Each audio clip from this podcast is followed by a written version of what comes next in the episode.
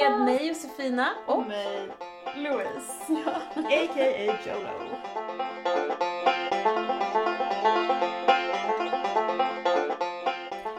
Välkomna till andra avsnittet av The Jolo Way Podcast! Ja! Andra avsnittet.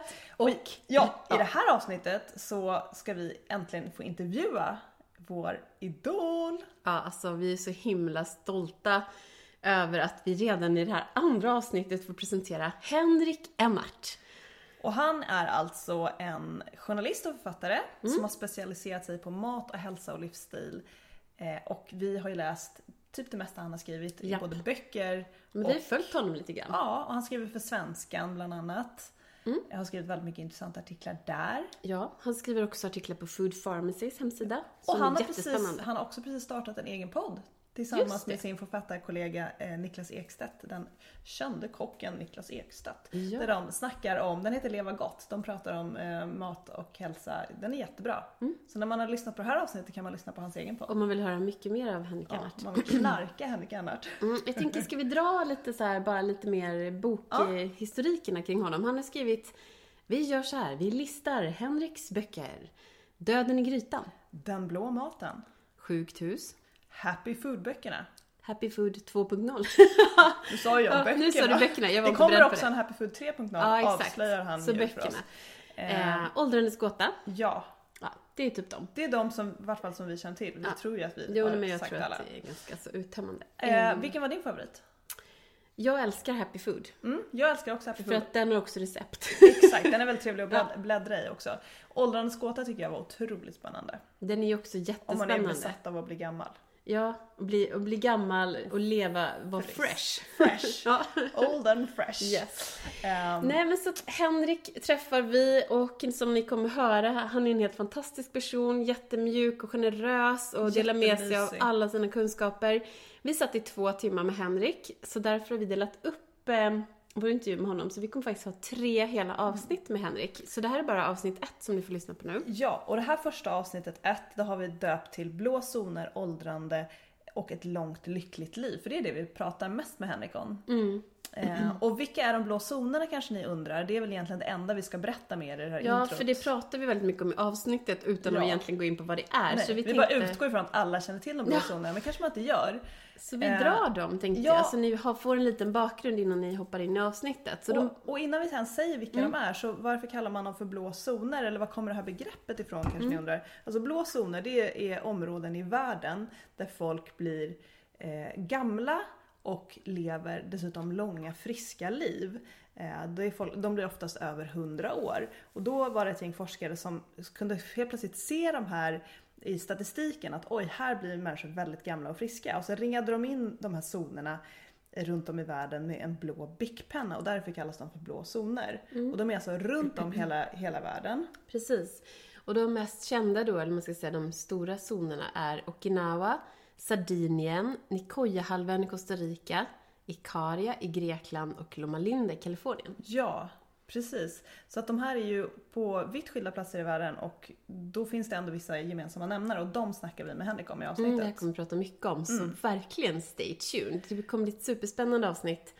Som vi avslutar ganska så tvärt, men det är ju för att vi... Vi var tvungna att klippa helt enkelt. Vi, precis, och vi kommer ju fortsätta samtalet med Henrik, så det får ni också inte missa såklart. Nej. Så att uh, enjoy får vi säga. Verkligen, enjoy. Nu är det dags för Henrik. Varsågoda, Henrik Emmert. Det här är ju första, verkligen första poddinspelningen. Mm ever. Debut. Ja. Debut. debut. Ja. och så får vi hit vår idol.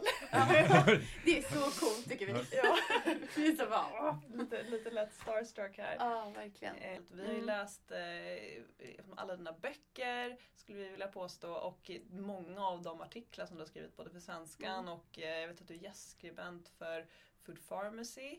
Mm. och har skrivit en hel del intressant där. Mm. Och några av de sakerna kommer vi vilja prata specifikt om mm. nu av de här senaste ja. ämnena som har kommit upp under december. Eh, och... Men lite apropå också det här som du säger att du har så brett spektra. Det är ju verkligen det från jord till slutprodukt till hur den produkten påverkar i tarmen.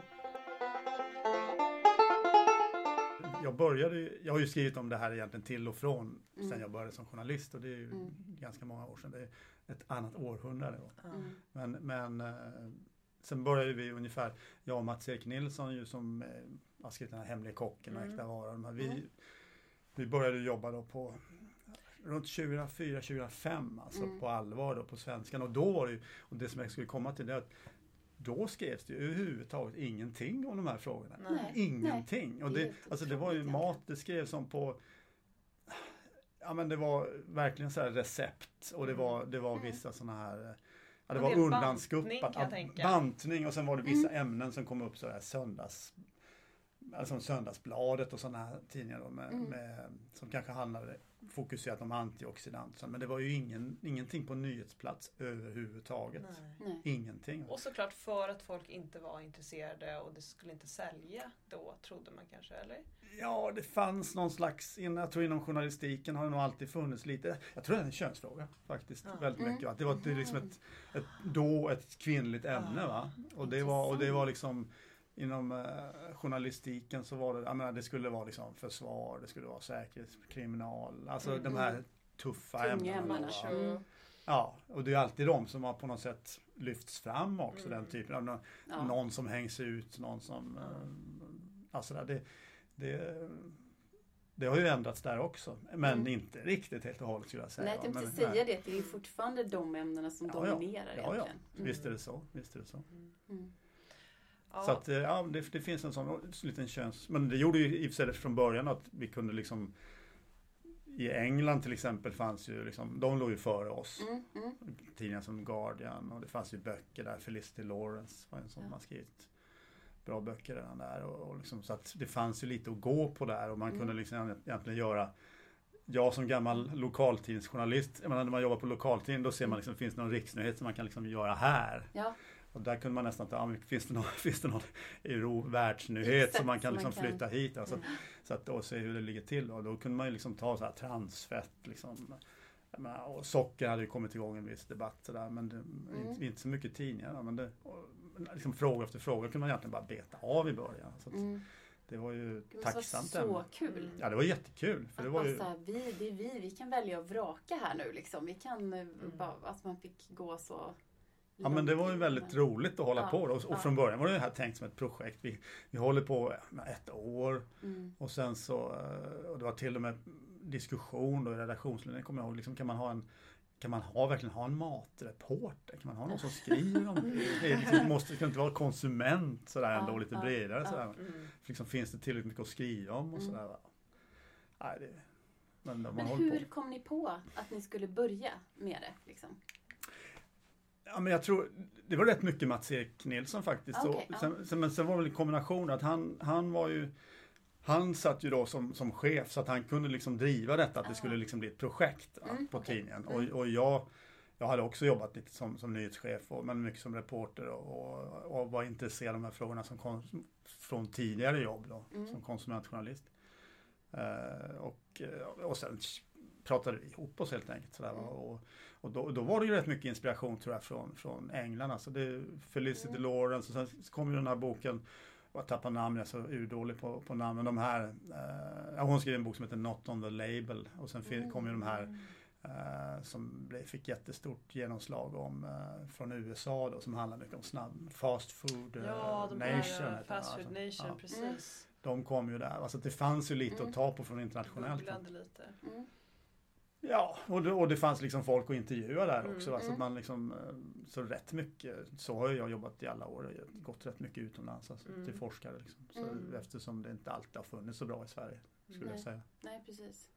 Och hur, men hur såg, hur såg ditt eget intresse ut för de här hälsofrågorna? Alltså, var det något sånt intresse? Om man går som... tillbaka till tiden innan du började skriva väldigt ja. mycket om det. Mm. Hur, och hur, hur, du, hur du levde då och hur du lever nu? Var det så att du var väldigt medveten? Eller har den medvetenheten kommit nej, av att du nej, har... jag var jag var helt ordinärt omedveten mm. alltså. Så mm. det har liksom kommit. Och jag kommer väl egentligen in i det här också. Jag har jobbat som, med många andra saker. Jag har jobbat som ekonomijournalist, jag har jobbat mm. med med eh, liksom politik och sådär. Så att det var egentligen en tanke då från att ta, ta maten liksom verkligen från jord till Ja. Inte bara till bord utan Nej. även in i kroppen. Då, att man, För att, och det tror jag fortfarande, väl, alltså det, det märker jag fortfarande att mm. väldigt många som skriver eller rapporterar om det här, de har, de har bara en, mm. om, man säger, om man ser det hela som ett långt tåg så ja. har de bara en tågvagn. Va? Mm. Och det har jag alltid upplevt som en väldigt stor fördel. Att jag har skrivit om detaljhandel och marknadsföring på, när jag jobbade som ekonomijournalist. Liksom. Mm. Jag, jag, kan det hyfsat bra. Va? Mm. Och det gör liksom att jag, man kan liksom skilja ut hur påverkar liksom sådana saker sen vår hälsa. Mm. Och vad som rekommenderas. Ja, och varför kommer liksom detaljhandeln fram till vissa beslut och så här. Mm. Vad är det som driver olika frågor? Så, här. så det tycker jag det, det, är alltid bra att kunna ha det lite. Det blir en bredare förståelse överhuvudtaget ja, då? jag tycker det.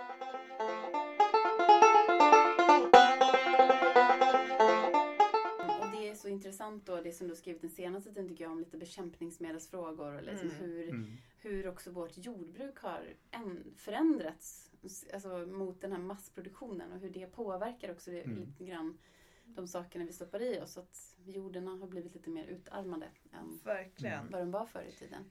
Um. Så det, ja, det är ett brett, brett spektrum med frågor ja. som vi har också.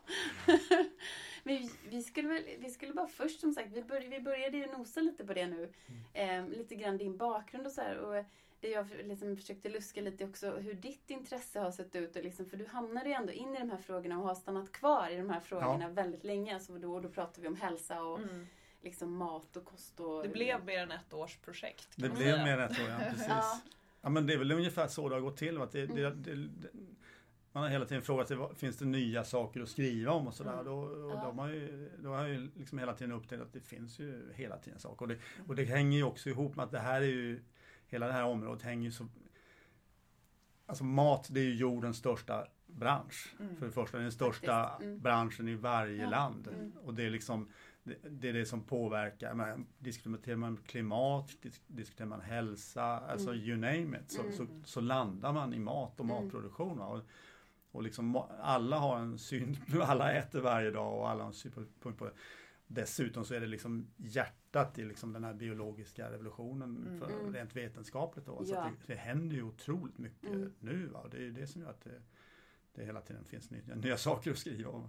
Mm. mm. Men det är ju intressant också som du säger att det, det är en sån viktig fråga både på liksom det, det stora hela, alltså politiska eh, och hur det påverkar våra kostnader i samhället i form av ohälsa och framförallt då livsstilsrelaterade sjukdomar som man ändå kan mm. påverka mm. genom kosten. Men ändå ner till varje enskild person så är det väldigt, det, alla har en åsikt. Det är mm. väldigt personligt mm. och känsligt och det blir alltid diskussion. Det är ju ingen mm. som på något sätt är oberörd inför det eller Nej. nästan ens Nej. neutral. Nej. Utan alla har ju verkligen en, en har det blivit i varje fall. Jag vet inte om du upplevde att det var så förut.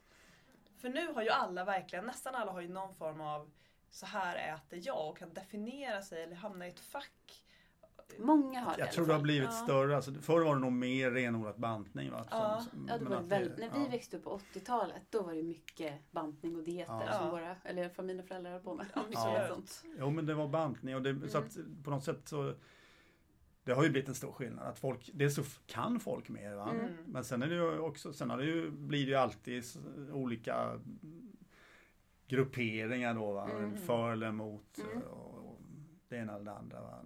Men jag tycker ibland att det där, de där grupperingarna kan bli lite mycket på så molekylnivå. Så där, liksom, mm. En fettsyra mm. mot en annan fettsyra. Och liksom en, ja, först liksom mättat fett mot, mot flermättat och, liksom, eller, och sen så är det omega 6 mot omega 3 och liksom man går ner ja, djupare och djupare ja. liksom i alla. Mm. Till slut så är man, det är liksom som laboratorieasken på julafton på något sätt. Ja. Det, mm. det, man, och man kommer längre och längre ifrån liksom matlagningen. Så, så att mm. det är egentligen det som vi har försökt att hålla på med nu de senaste tiden med de här Happy Food-böckerna. Precis, knyta, det är ju väldigt tydligt i de böckerna att, att ni jobbar mycket för att ja, men att på något sätt så öka både intresset och glädjen i själva maten igen. Mm. Och inte mm. bara mm. att titta på, på vad, som, vad kan vara farligt och vad måste vi äta mer av ur mm. rent... Mm. Man har tappat den där biten tror jag många har gjort. Och, och just det här att man vill ha den här stora variationen. För, och det kan jag känna personligen att jag har blivit liksom dålig på. Att jag har varit så himla fokuserad på att äta nyttigt. Mm. Eller vad som är det mest nyttiga. Mm. Så att jag har liksom då struntat i att äta en massa saker som skulle kunna vara mindre nyttiga och därmed tappat en stor variation. Ja. Det där är ju rätt spännande. Det här, alltså man kan ju, kulturellt kan man ju dela upp mellan anglosaxiska världen där man har väldigt mycket, man frågar sig liksom, är maten nyttig? Är den, är den farlig? Mm. Det är ju mm. liksom huvudfrågan i USA och mm. även England. Ja. Medan i Frankrike, Italien, där är det liksom, är den god? Va? Ja. Vad är det för ja. råvaror? Ja. Och det, ofta blir det så att de här två grupperna pratar emot varandra. Just när Mats-Erik Nilsson kom med sin bok Den hemliga kocken, mm. då gick ju Livsmedelsverket ut och sa att vi förstår inte alls den här kritiken. Den, de är ju godkända, de är inte farliga de här tillsatserna. Mm. Och det var ju inte det han pratade om, han pratade om att man blir lurad. Man, mm. man tror att man äter vanilj men man får istället någon... någon Plywood eller vad det ja, men så här, mm. Man får någon, någon, som, någon mycket billigare ingrediens, ja. man får inte den rätta upplevelsen. Nej, nej. Så det är egentligen två helt... Och då kan man ju bara konstatera att vilka, vilka mår bäst, vilka är, är, är liksom hälsosammast? Ja, det är ju, de lever ju längst vid Medelhavet där de bryr ja. sig mer om hur, mat, hur maten smakar än i mm. USA där de mm. är eh, liksom mer nördiga på, på om den är hälsosam. Mm. Ja, å andra sidan så är det väl så om man tittar på USA för att skulle man då dra alla, alltså göra någon sorts baka ihop hela, då kanske man får en ganska ohälsosam person för att det finns en sån stor grupp som fortfarande äter väldigt mm. dåligt. Medan den gruppen som är väldigt medveten inbillar jag mig i varje fall, lever kanske något då. Ja men så är det, man, man börjar ju få ett hälsogap där. Men jag mm. tror ju ändå det att, att eh, liksom, det är, man, jag tror inte att nyckeln till att leva långa friska liv en, enbart är att bry sig om hälsan. Alltså. Att bara fokusera på hälsan Nej. själv. Utan man måste fokusera på, ja, ett bra liv. Alltså. Ja. Bra relationer, bra liksom göra saker som man själv upplever är gott. Liksom. Ja. Sådär, va? Det, det behövs liksom för att Ja, du kan inte bara dricka gröna smoothies och tänka att nu, yes, nu kommer jag bli lycklig. nej, nej men, också, ja, men jag tror att man ska fokusera faktiskt lite mer på, och det, det kan jag sakna lite på så här hälsosidor och sådär. Mm. Även om jag själv mm. skrivit otroligt mycket om mat och jo, jo, ja. motion. Så, så, så, så liksom det talas ju mycket mindre om det här att jag menar, faktiskt vara med barnen eller barnbarnen och hoppa över en träningsrunda om man mm. brukar träna mycket liksom.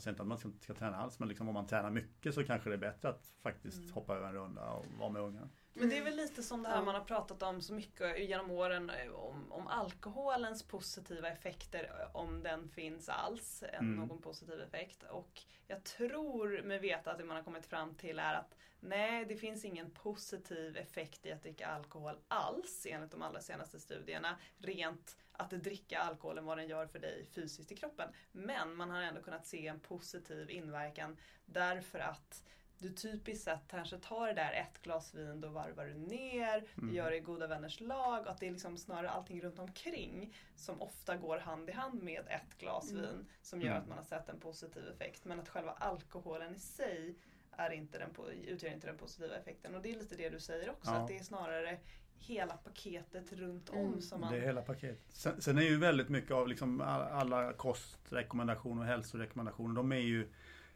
de är ju liksom per definition på liksom en, en gruppnivå. Va? Mm. Så att liksom jag har ju varit runt och rest mycket med blå zonerna där mm, människor blir väldigt gamla ja. och så här och, fri, och friska ska jag säga. Men det är inte något särskilt mål i sig kanske att bara bli gammal. Jättegammal och har jättemycket mediciner. Nej, nej, det är ju, nej men det är ju inte det som, men, men, så, tanken är väl helt enkelt att den som är frisk vill inte bli sjuk. Ja, om man nej, kan vara frisk nej, så länge som möjligt så är väl det jättebra. Mm. Uh, och, eh, och man kan ju bara konstatera att de, flera av de här blåzonerna, inte alla, men i flera så dricker de ju väldigt mycket vin. Va? Det är ju, mm. så att, och, och, och, då måste man ju tänka efter, ja, vad innebär det då? Mm. Är det, ska, vi, ska vi också dricka en massa vin? Va? Ja. Tveksamt va? Det, mm. det är liksom, men för, dels så har ju de ofta ett hemgjort vin då, att de, de har som, har, som kanske inte, menar, ett vin man köper här då kan det vara massvis med tillsatser som man inte har någon mm. aning om. Vet För det behöver inte redovisas.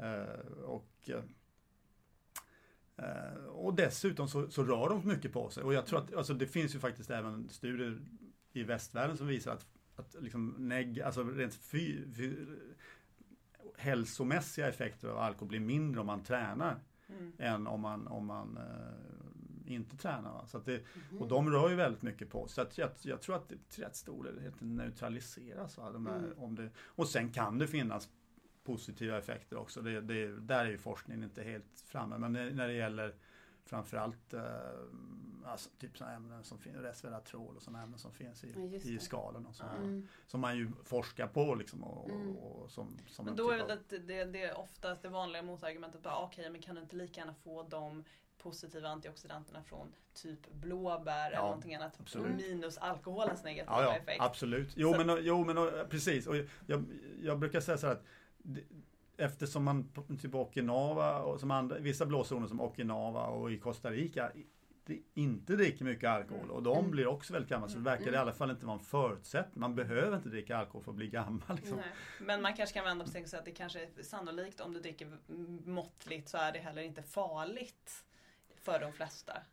Nej, alltså, men då, då med den skillnaden att de dricker ju då ett, ett som jag sa då, ett, ett hem, hemgjort ja. vin. Va? Det, man, det, man det är liksom inga konstigheter i det. Va? Och mm. ofta inte jättestarkt vin. Va? Och sen så och sen uh, i hela den miljön då, va? där mm. det, det ofta mm. är väldigt ren luft, det är väl, liksom, de äter kanonkäk. De, mm. de, då, och då kanske det är helt enkelt så att allting annat är så bra så att liksom det, det neutraliseras. Det neutraliserat. Mm. Det är en annan sån där grej som man ju kan se väldigt tydligt på många av de här blåzonerna. Det, det är ju att man röker ganska mycket. Va? Mm. Och det då kan man ju inte dra mm. slutsatsen att... Det var ju intressant. Det var ju ja, då, då, då, Den har man missat lite. Det tror jag, inte... jag tror att det faller lite under radarn. Det är liksom ja. en sån där grej. Det, det är ingenting det, som har liksom så här, nej, vet, så här... Jag, tror inte, jag, tror inte att, jag tror inte att det är någon sån här, de som har från början lanserat blås, liksom eh, det här. Och man tycker att det, det är liksom ingen sån här så här, politiskt korrekt information och så vidare.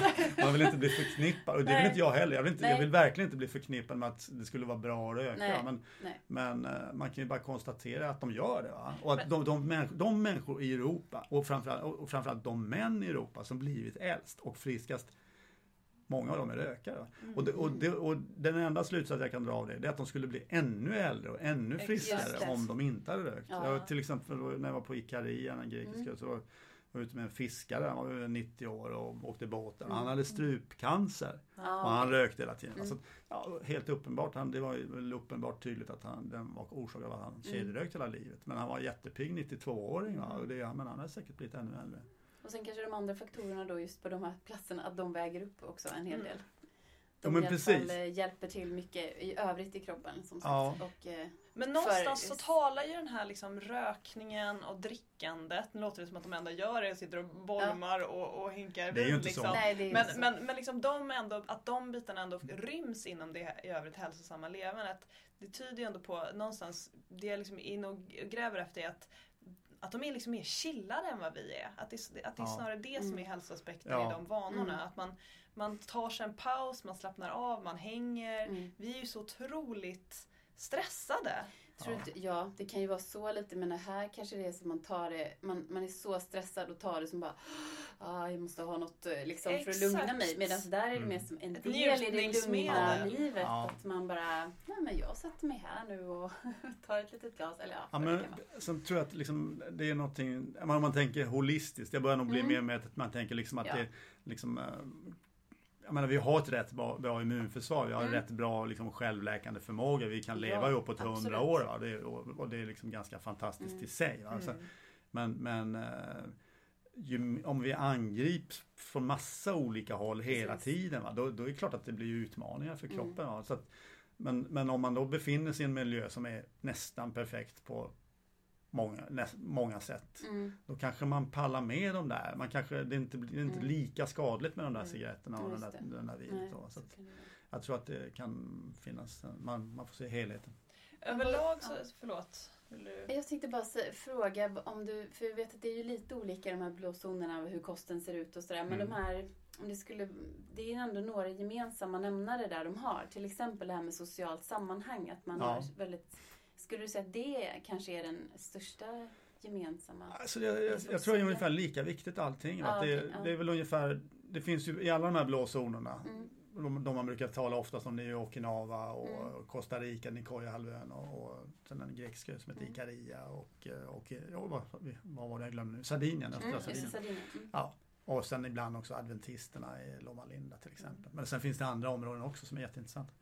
Men det är de, de, alla de här är utforskade av forskare som är lokala då. Och de, och de har egentligen allihopa kommit till samma slutsats och det är att det, liksom är, det är multifaktoriellt. Mm. Liksom, att det, det, är mat, man äter väldigt sund mat, man, man rör på sig liksom i vardagen fysiskt, så där, man odlar mycket, man, man går mycket och så här.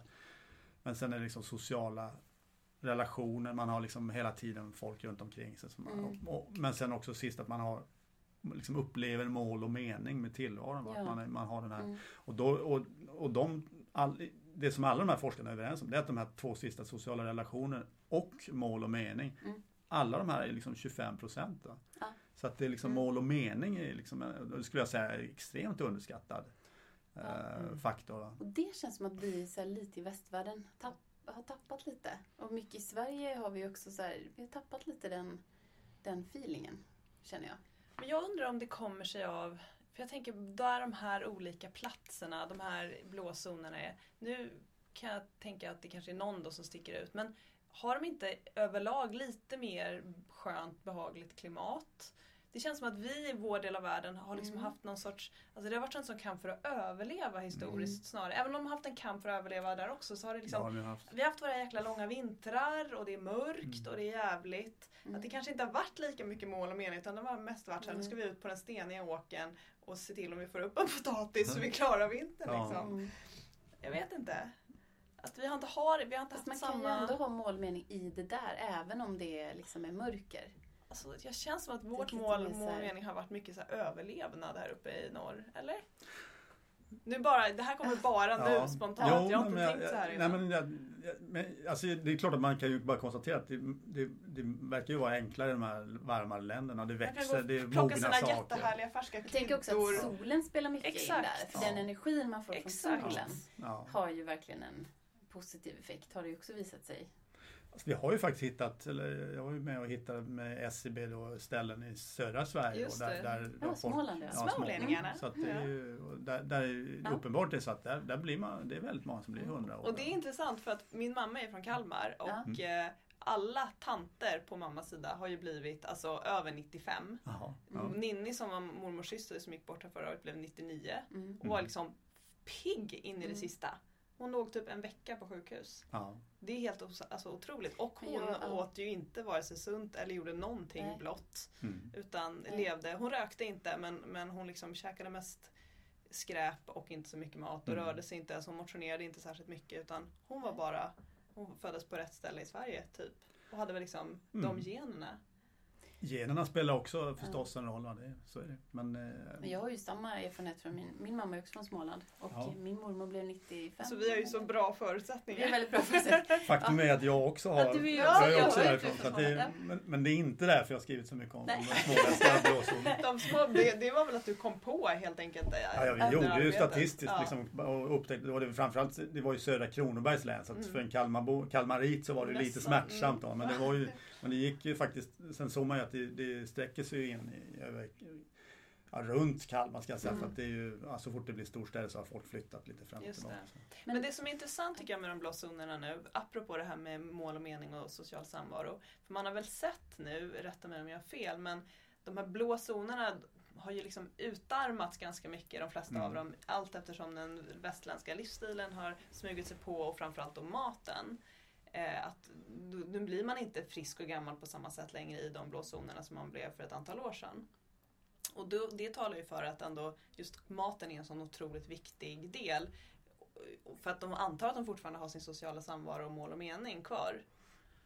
Är med på jag är... Ja precis. Jo men, jo men det är ju det man kan se. Va? Att man, till exempel från Okinawa har man ju följt upp det där väldigt bra då för att det finns en stor studie som heter Okinawa Centenarian Study och, och den drivs nu då av, av Eh, en som heter Craig Wilcox då. Som, han har en bror som är på Hawaii och också jobbar med forskare på samma sätt. Så att, och, och, just till Hawaii så är det många som har flyttat från Okinawa. Och då kan man säga att de som lever på Okinawa, människorna som lever på Hawaii, de blir dramatiskt eh, mer sjuka och, eh, och lever kortare då, på Okinawa. Så att, mm. och sen ser man också i, i ålder, Okinawa är ju också väldigt tydligt att man har eftersom man har en jättestor amerikansk flygbas där. Mm. Som är över jag tror 150 000 anställda och med, och med liksom anhöriga så är det ja, kvarts miljon. Och det gör att då har det blivit faktiskt den mest snabbmatstäta prefekturen i hela Japan.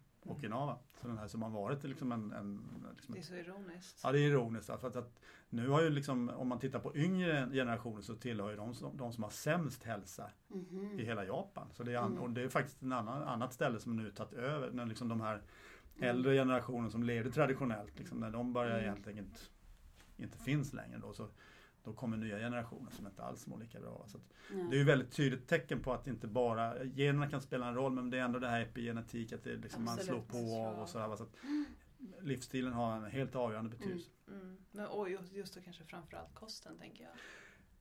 Ja. Eftersom alltså, det är väl den som verkligen har förändrats? Eller tänker du att hela alltså, livsstilen ja, ja, men jag tror att? Väldigt mycket i livsstilen är ju också det här att man att det, kretsar runt maten. Mm. Att man, liksom, man, man är på något sätt odlar, det är närodlat, man odlar själva väldigt mm. mycket. Man, man det rör, man skapar rör sig, mål och mening. Ja, det skapar mål och mening. Man mm. ser någonting växa, det mm. kommer liksom ja, en, en storm, det, man blir orolig. Man, det är liksom så här, ta hand om det här. Va? Och så liksom, och man träffas, man äter, man, man, man bjuder på det man är själv odlat. Så, så att, liksom, alla de här faktorerna, de, de egentligen är centrerade kring maten. Mm. Så är det på de här ställena. Mm. Eftersom den är så viktig. Då.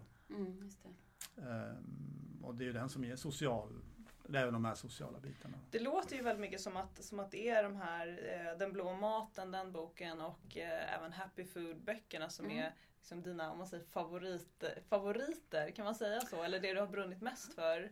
Ja fast jag tycker att det är alltid, den, den, man, den man just skriver ja. som är på något sätt det mest spännande. Jag, jag tycker mm. det är otroligt spännande också med en del, alltså den här åldrandets gåta med, mm. med, med liksom hela det här, vad är åldrandet för mm, någonting? Mm, och, hela det här, och, och, hela den jakten på, på um, förklaringar. Och sådär. Mm, mm.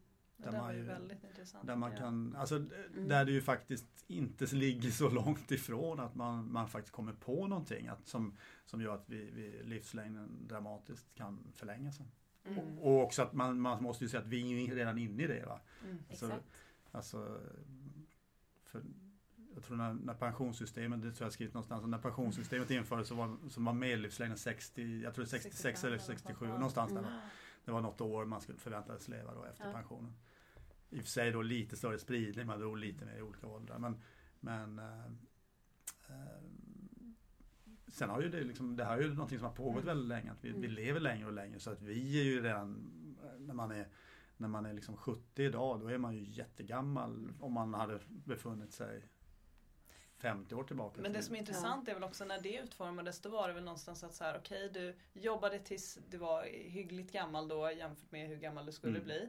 Eh, och sen hade du några år där du skulle bli försörjd av staten eller omhändertagen som ja. tack för ditt, liksom, ja. ditt värv. Mm. Och då var du typiskt sett kanske inte så himla sjuk. Du kanske var gammal och skröplig. Men nu har vi liksom en, en, en, en jättemängd inom citationstecken gamlingar som inte är så gamla men däremot väldigt många som behöver alltså sjukvård som mm. kostar ganska mycket ja. under många, många år. Ja, ja. Absolut. Och det är ju, det är ju egentligen, jag tror hela den där att vi blir äldre och äldre, det är ju egentligen den helt avgörande anledningen till det här intresset för mm. mat och hälsa. Mm, mm. Faktiskt. För att, liksom, Ska vi bara bli 65 så kanske det inte är så vitt, då kan vi kröka på liksom. Då spelar det ingen roll. Va? Då kan man ändå köra sitt race på något sätt. Ja, du inte bry dig alls vad du stoppar i dig liksom. Men vill du vara en frisk ja. 80-åring så Ja, och då blir det ju väldigt många som kommer upp kanske i pensionsålder eller, eller som inser att jag menar, medelåldern och tänka att jag har inga planer på att lämna in en på ett tag. Liksom, och hur, hur, påverkar jag det själv? Mm. Ja för lite har det väl också blivit så tror jag att nu ser man det nästan som att du först ska du ha ditt yrkesliv och du bildar familj kanske men du jobbar ett antal år och sen så ska liksom ditt andra liv börja när du är pensionär. Då är det då du ska resa och göra alla dina grejer ja. du har drömt om och då vill du ju vara frisk mm. under en massa år och kunna göra alla de här sakerna. Och så blir folk väldigt såklart ledsna och besvikna och snopna när det inte alltid blir så. För mm. att man drabbas av någonting. Mm. Absolut, och det kommer nästan som en chock för man har förväntat sig. Och, Exakt, för det är nästan allas rättighet att ha ja. den andra delen mm. av livet när man ska ja. vara ledig. Ja.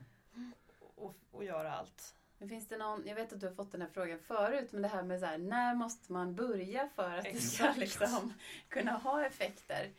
Men finns det något sånt?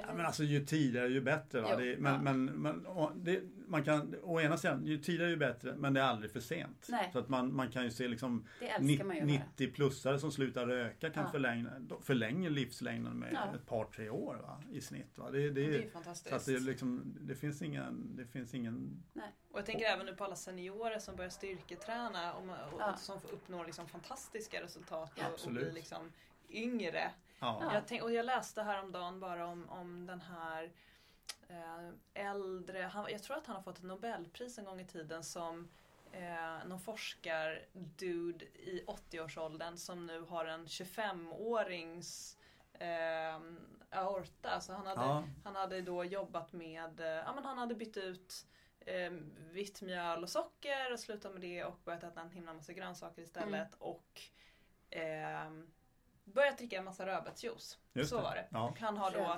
blivit då 70 år yngre ja. på ett visst ah, sätt biologiskt. Och, och det är så... Jag har ju testat det. Ja, har, ju, har du gjort det? Ja, jag har skrivit om det också. Jag hade med det i första boken där. Men testade ju med... Just rödbetsjuice? Ja, absolut. Mm. Jo. Men då tänker jag att det skulle funka med vad som helst som innehåller den typen av nitrater. Ja, det är väl att det är ganska hög koncentration. Alltså ja. Man behöver inte så mycket. Men det finns ju i nässlor och så här. Mm. Men om man äter väldigt mycket spenat, rucola och mangold och sånt så, så Absolut. borde man ligga rätt bra till i den.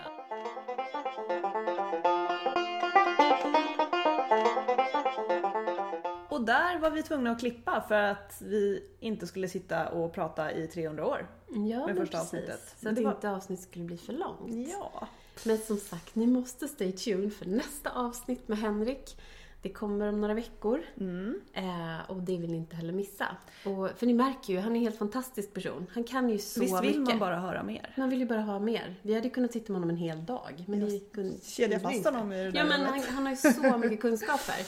Ja, och eh, det andra avsnittet med Henke som vi kommer att släppa om några veckor, det heter Från jord till bord och det kommer gräva ännu lite djupare i hur vi producerar vår mat mm. eh, och vilka bekämpningsmedel som man ska akta sig för och vilka tillsatser som tillsätts till maten mm. vi äter. Och det är ganska mm. ja, det är lite spännande. jättespännande och lite skrämmande tycker jag. Men jätteviktigt att känna till. Eh, men vi pratade i slutet på det här avsnittet om den här duden som ju har gjort sig så mycket yngre med hjälp av rödbetsjuice. Mm. Och vi lovade ju säga vem det var. Han heter Karl Ar Arfors och är en professor inom inflammation. Eh, och han hade då gjort sig väldigt många år yngre genom att sluta äta socker och mjölprodukter och istället kan man säga börja dricka väldigt mycket rödbetsjuice och lingonjuice. Precis, alltså det, och det han gjorde, det här att han föryngrade sig, det är att han föryngrade sina kärl. Exakt. Så att han gjorde kärlen väldigt mycket yngre och det det här med hjärt och kärlsjukdomar är ju en av de absolut ja, största orsakerna till att vi, att vi dör helt enkelt. Det är den vanligaste dödsorsaken i västvärlden. Så att kan man föryngra sina kärl så är man ju typ mm. rätt hemma. Ja, så det är väldigt um. spännande. Det finns artiklar om honom så ni kan googla och vi kan se om vi kan vi försöka, försöka länka, länka mm. också till den artikeln. Men läs vidare om det, vettja och mm. Eh, äter era nitrater. Och um. ja, Eh, och nästa avsnitt som kommer med The Joel Away är faktiskt ett avsnitt som vi gör själva. Ja, det är med bara oss. Igen. Och vi kommer då snacka lite om, men hur kom, hur kom The Joel Away till? Ja, och jag menar för ni har ju fått höra lite om oss som personer. Mm. Men jag tänker att man kanske också vill höra lite grann om hur vi tänker oss um, vårt bolag, The Way. Och vad hur ska det startade, vi göra? vilken resa vi har gjort så här långt och vad, vad, vad är vår vision mål? är. Precis, och hur vi jobbar och ja, lite om vår resa so far kan man säga. Och vilka liksom, svårigheter man springer på som entreprenör. Mm. Typ så. Så då får ni veta lite mm. mer om det. Så det kommer nästa vecka. Det kommer nästa vecka. Mm. Så stay tuned. Ha det bra allihopa. Ha det så jättebra. Tja, tja.